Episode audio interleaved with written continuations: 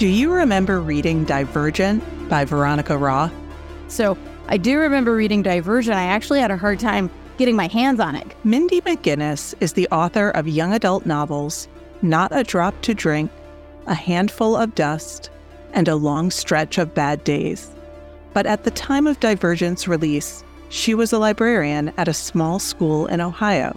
I also had that special guilt as a librarian that comes when you have a book that everyone else wants to read and you take it home. So I took it home and I read it, I think, in about four hours. Divergent was part of a new era in young adult literature, one Mindy welcomed. Floating out of the Twilight and the paranormal romance arena, which was a relief for many of us, and we were rolling into something different. We were rolling into Chicago, Veronica Roth's own home turf. I'm Lisa DeSaro, and this is not your grandmother's Chicago. Welcome to a dystopian future city where aptitude tests prove much more than a fun exercise.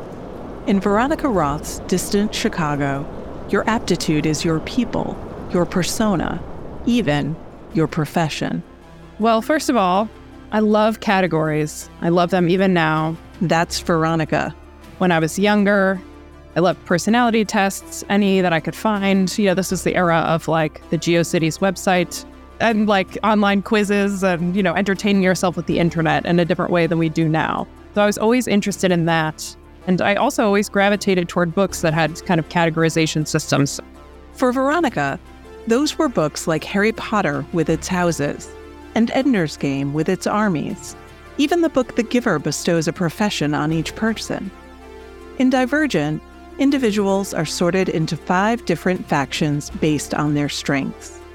There's erudite for the intellectual, amity for the kind, candor for the honest, abnegation for the selfless, and dauntless for the brave.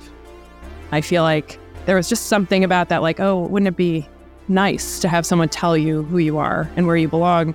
All you have to do is take the test, and voila, you have your faction. That's what's supposed to happen for Tris anyway. But things don't go as planned. Tris learns that she's divergent, meaning there's no one faction whose aptitudes she shares, but several. Tris has to decide for herself where she belongs.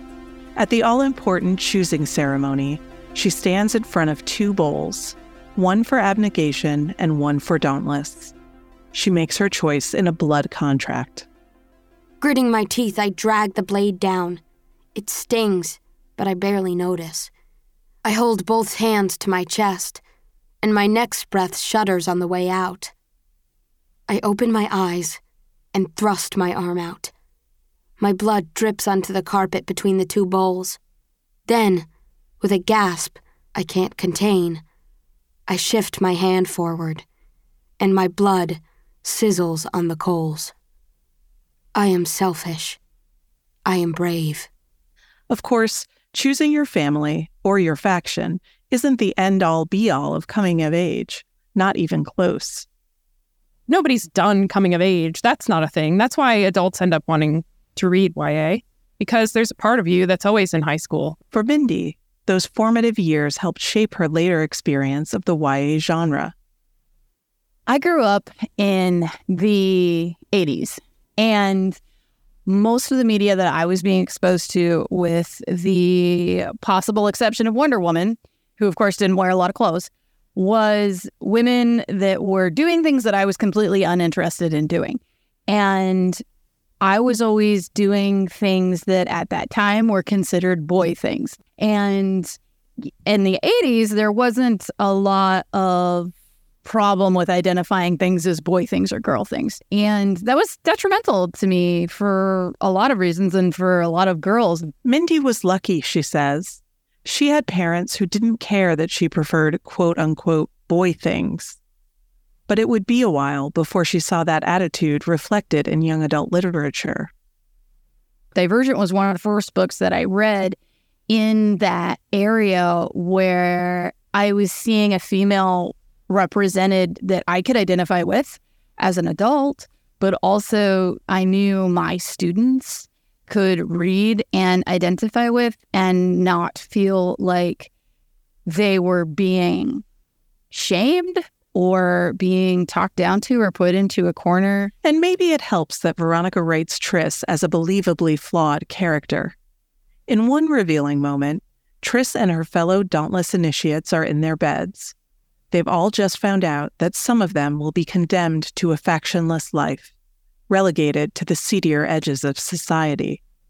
One fellow initiate named Al is weeping, and Tris is not impressed. I should comfort him. I should want to comfort him. Because I was raised that way. Instead, I feel disgust. Someone who looks so strong shouldn't act so weak. Why can't he just keep his crying quiet like the rest of us? This is the exact encapsulation of the whole abnegation struggle, right? So she is reflecting in this moment how she's not fitting into the ideals of her former faction. She's not being selfless. She's not being kind or patient as she's sort of been told she should be. But just the the framework of how she's analyzing herself in this moment is very abnegation. So it's like she can't escape that way of seeing the world, even while she realizes she's not living up to its ideals. So that is the entire purpose, I think, of this moment is her realizing she's not the way she thought she was, but still, still, even then, being so well formed by how she was raised that this is how she sees the world. One of the hallmarks of the dystopian genre is a central character who pushes against the established order, and Tris is certainly that. Throughout her dauntless initiation, Tris uncovers the dark underbelly of the faction system and the tyrants who wish to control it. But much of Tris's story is dedicated to confronting her fears using a futuristic kind of exposure therapy. Veronica got the idea from a psychology class four years before she wrote Divergent. It's just like a survey of concepts in psychology. So we watched this video about exposure therapy where they showed a guy who's terrified of heights. You introduce people to their exposures slowly, so they'd you know, put him on a near a ledge in a shopping mall or in a glass elevator, or you know, just these things like the safe way to encounter his fear of heights to reprogram a little bit of that fear response.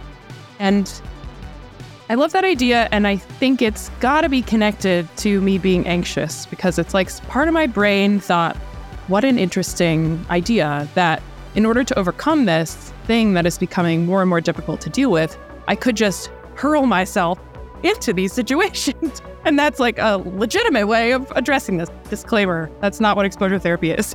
But that, that was kind of the driving force behind the idea of creating these virtual realities where you can encounter fear, which of course they do now because VR has gotten better. So they use VR for exposure therapy, especially with soldiers with PTSD. Veronica actually ended up doing exposure therapy herself after she wrote Divergent. It was like the book was a safe place for her to try it on before actually encountering it, she says. But even the most high tech exposure therapy is not quite as futuristic as the simulations we see in the novel. In one of them, Tris finds herself in a field where she's attacked by a swarm of crows.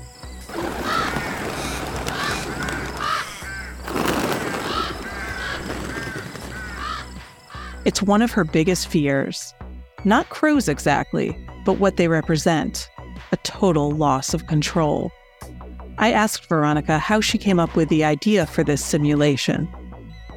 So, the way I came up with this fear is that it's mine. Not the crows specifically, but I think loss of control is like the underlying fear beneath many fears. So I think in that sense, it was the perfect choice. But she also pulled inspiration from George Orwell's classic 1984. This was interesting. So in 1984, if you've read it, there is a part where Winston is forced to face his own fear, which is that they torture him by putting a mask on his face and then they like expose him to a bunch of rats via this rat mask. In the novel, main character Winston is afraid of being eaten alive by rats. He's made to wear a cage like contraption filled with the creatures in a bone chilling torture scene. It is the worst. When Veronica was trying to choose how to visually represent Tris's biggest fear, naturally she thought of Orwell. Tris's fear simulation scenes were actually some of the first that Veronica wrote.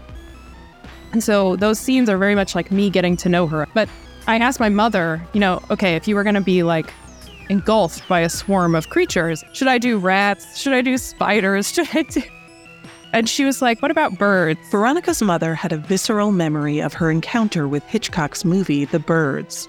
Hence, Tris's fear simulation, crows. She liked it because it wasn't as obvious as like a vermin or bugs or something. And I think that was a brilliant call by Barb. So hats off to Barb for that. And anything in a swarm, I think, is the worst. I mean, my recurring nightmares are about bug infestations. So I think that's probably part of it too. It's like every time I'm stressed, I get a bug dream. Mindy has her own fears, ones that would become the basis for not a drop to drink. If her sometimes alarmist nature wasn't enough to spur some dystopian world building, a documentary by Sam Bozzo called Blue Gold World Water Wars would be.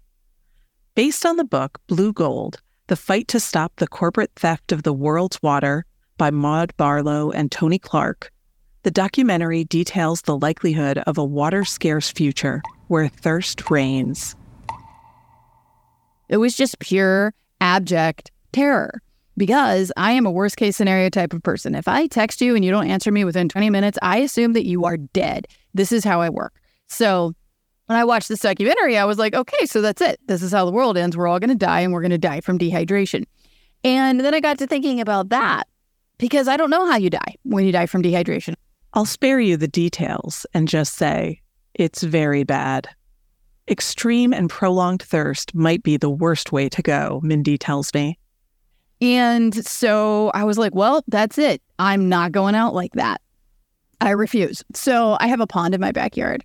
And I was thinking, okay, so if the world ends, I have got a source of water. And I even went so far as to like look up how I could purify it. Like that night, that night, Mindy had her own fear induced dream. And I was dreaming about my niece, who at the time was about five. And she was in the basement with me of my house. And I was teaching her how to operate a high powered rifle so that she could help me snipe people from the roof of the house as soon as we saw them. And I woke up and I thought, oh, that's like terrible parenting. But what a cool idea for a book. And this little girl who has her mother figure telling her water's more important than people. Our lives are more important than other people's lives. You see someone, you don't ask questions, you shoot them. And I was like, man, what is that little girl going to be like as she grows up? And I started writing Not a Drop to Drink the next day. That little girl would become Lynn, our sympathetic but lethal protagonist. Her fears are Mindy's, a slow death of thirst among them. Not a Drop to Drink, Divergent, and many dystopian stories are born out of our own too familiar anxieties. I watched that documentary and I basically, you know, went completely overboard with my what ifs and my anxiety ran wild and I made plans for a possible future, this worst case scenario. And that's just how I operate. And that's where most of my books come from, actually. The dystopian novel pulls fear into focus, demanding a minimum of survival from its characters. But even existential threats can't wipe out the possibility of one common piece of YA literature romance. Tris's romantic interest, the older, attractive young man who is so mysteriously named Four, isn't here just to fulfill some rescuer fantasy. In one particularly vulnerable moment, Four takes Tris through his own fear simulation, where together they witness the abuse he suffered at the hands of his father. And in this moment of vulnerability, they are perhaps the most in love. That's always what they're supposed to be to each other, like the the person that the other person can be safe with. I mean, that's romance to me, I guess. Romantic storylines sometimes run the risk of falling flat depending on how the characters are written. Sometimes a main character is overly passive, or a love interest too idealized to feel like anything is at stake. But that's not true of Tris or Four. I think often in stories, you do get a sense of why the love interest is appealing because you're in the head of the protagonist. So that's what you need to understand the most. But I often felt like in stories that I was exposed to with a strong love story, I didn't understand why the love interest would reciprocate. Not necessarily, because it's not like I don't sympathize with the character, but it's like, well, what has what has this person seen of the main character? Is it primarily that they just are vulnerable and in need of protection? Or are they doing something, saying something, thinking something interesting? I think this was a big part of it for me is just because we're in her head doesn't mean that I don't have to consider the way that other people are reacting to her and what they see of her. But she's not supposed to be that physically attractive. She's not like a hottie. And he, you know, he's older and he's a hottie. So it's like, why does he love her? It's like, because she's awesome. this was intentional on Veronica's part, not one of those moves in a book that just happens or reveals itself to the writer in the writing process. She wanted to push back against one particular romantic cliche. The dynamic between Tris and Four is very much established for me as like a way to escape this like hero rescues the girl thing that was especially prevalent in all the books I was reading growing up. You either read about a boy or you read about a girl getting rescued. There is not a lot outside of that. I'm not someone who wants to be rescued. and neither is Tris for that matter. It's a feature Lynn shares too, though Mindy's approach to teen romance is a bit different from Veronica's. I just really felt like everyone gets somewhat frustrated with me when I'm writing any type of romantic relationship because I don't buy into insta love and I don't buy into happily ever after. People are like, oh my God, but they were so in love. And I'm like, dude, this is literally the first boy she has ever met. She has never even seen a male her age. So, yeah, she's into him. Like, are they fated for each other? No, they were geographically close. That's what happened. It's a pragmatic approach, and it gets Eli, Lynn's love interest, killed.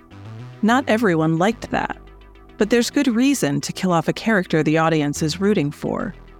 Mindy uses The Lord of the Rings as an example. As I got older, I was like, you know, there's seven people that essentially walk into hell, and only one of them dies. And I'm like, you know, I guess Mordor like can't actually be that bad. If only one of you out of seven dies, that's not a bad ratio. That is like better than Little House on the Prairie, really. We're not shaming Tolkien, but Mindy's right. Removing death as a real option for characters, especially the ones we actually like, no offense, Boromir, can make the story feel a little bit sterile. There are those who disagree, from time to time, YA comes under fire from some critics for being too dark. I have been exposed to this criticism quite a few times, and that's why I'm laughing because I always want to say to parents, like, do you remember being this age? Because the world is dark. Teenagerdom is dark. It does it does presume a, a level of safe, idyllic childhood that I don't think most teenagers have. Um, it's like, well, maybe your kid is perfectly safe and loved and doesn't encounter any of these dark things in their own life. But that is not every child. And books are for everyone, not just your kid. But I also think even if you are growing up like perfectly kind of safe and contained, books are a safe place to explore the darkness in the world. Veronica believes that books are the perfect place to explore without having to do.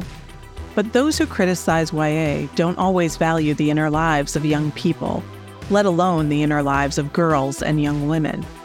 You know, everything that's for young women is like always has to be a guilty pleasure, right? If people enjoy it, it's like, oh, it's my guilty pleasure read or my guilty pleasure watch. And I just hate that phrase so much.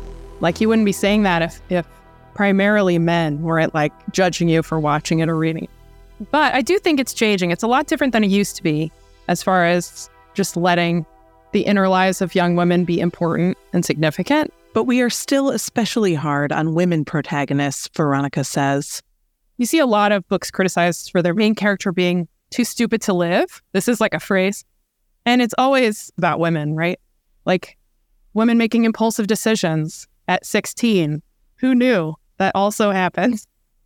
Or, you know, teenage young women acting like teenagers. Imagine that. I always want to push back against that. The central characters of Mindy's new mystery, A Long Stretch of Bad Days, show the inner lives of teenage girls in all their complexity. Lydia Chass, the valedictorian type at a small town school, is fiercely ambitious.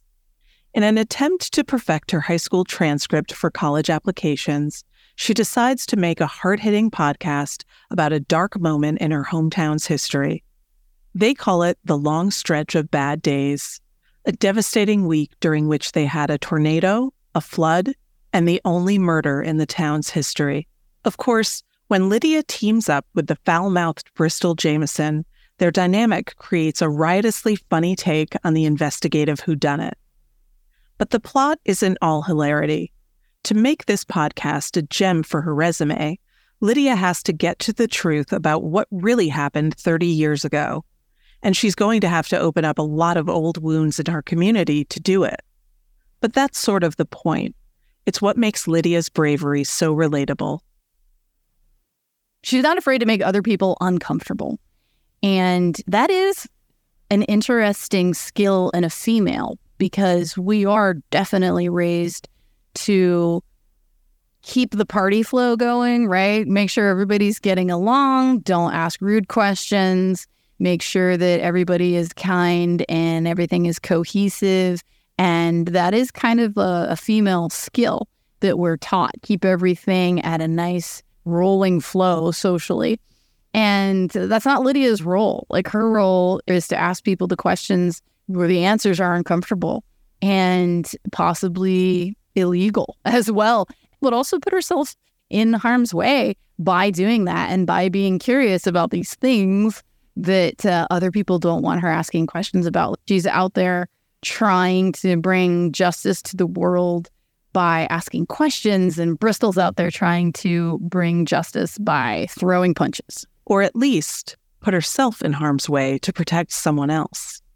Veronica gives us an alternative definition of bravery, though, in a moment between Four and Tris. He says, I have a theory that selflessness and bravery aren't all that different.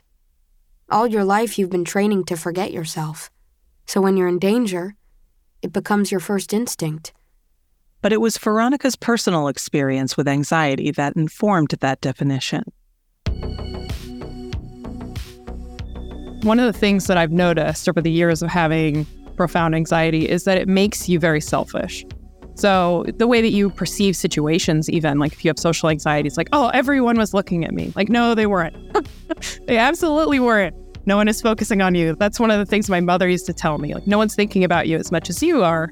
She meant this kindly. Like, you don't need to worry about it. Nobody is thinking about it. And so I think fear made me, you know, self protective and that moments of selflessness felt like bravery because I had to step outside my anxiety and do something, you know, for other people. Fear and anxiety are universal. They always have been, though we're only beginning to talk more publicly about that. And while some people may think of YA as a girls and women only genre, Mindy can tell you from experience that it's not. I'm just telling universal stories, I think. And everyone can probably connect with them in some way. It's not meant for any one person. The Female of the Species, in particular, is a book that you know, it's about rape culture, and I definitely wrote it as a validation of women's rage. Mothers and daughters often write to Mindy to tell her that they read her 2016 page turner, The Female of the Species, together. And then they can have mother daughter conversations about things like rape and sexual assault and how you handle those situations. But had the coolest email one day, a mom had emailed me and she said, I wanted to tell you that I buddy read The Female of the Species with my son. And he was so surprised. She said, We had this whole conversation where he was like, I never thought about the fact, mom, that you walk outside and you walk down the street and you gotta hope or wonder or worry if you're going to get hurt or attacked. And he was like, I never I never thought the world that way. And she's like, Yeah, you don't have to. The female of the species is for boys, too. And it creates an opportunity for readers to have some difficult conversations about how men and women experience the dating world differently. But while the book explores the horrors of violence against women, it also emphasizes their power, in case you didn't take the hint from the title. She borrowed it from the Rudyard Kipling poem of the same title. everything I was seeing represented in media, television, books, and movies was total opposite of that. The female of the species is the victim of the male. And when I read that line, the female of the species is more deadly than the male, I was like, hell yeah. And I wanted to roll with that. And I kind of did for the rest of my life. Maybe we aren't all as deadly as Lynn or Tris or Bristol, or maybe even Mindy for that matter. She can, after all, catch and kill her dinner if she needs to. But everybody's got little brave moments, Veronica tells me. Just maybe not dauntless brave. I think I'd love to be braver than I am. But as far as my faction, I have no idea. The system's terrible. I don't want to join it. Sounds sounds bad, actually. Of course, it's sometimes the bad stuff that readers connect with the most. Veronica says those moments can even act as lifelines to some readers. Every so often, a reader will share with me that something in the books that was maybe a little more serious, maybe related to kind of the abusive relationship with Tobias and his father, or with Tris losing her parents, or with PTSD. I heard from a social worker once who was a veteran who had really enjoyed the books. And so those moments when, you know, I do try to take that stuff seriously, but you're in science fiction and fantasy, so there's a layer of remove. And I'm always trying to be aware of that when I'm exploring serious things. So when you hear that you've done something right, not that there's one way to do it right, but that you connected with someone who has a personal experience of those harder things in life, that's like, sorry, sorry, that's really, you know, it becomes really emotional. Like it's really good. It's a relief to hear that. So those are the encounters with readers that I really value the most. Yes, dystopias get dark. And sure, the subject matter can get heavy. But isn't that as much true of this world? Fictional dystopias don't create fear so much as they validate it. And isn't that what we want as young people, and even later as adults? To be validated, whether in our fears, or our pain, or our happiness? YA lets us explore without threat of rejection what we most wish to understand or even accept ourselves.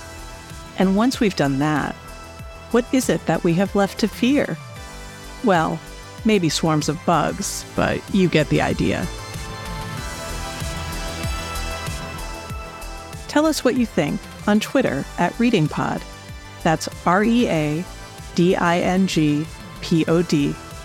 Or you can leave us a review on Apple Podcasts. This episode of Remember Reading is produced by my colleagues at HarperCollins Nellie Kurtzman, Colleen O'Connell, Julie Yater, Elba Luz, and Ben Rosenthal. And special thanks to Podfly for their production support. I'm Lisa DeSaro. Thanks for listening.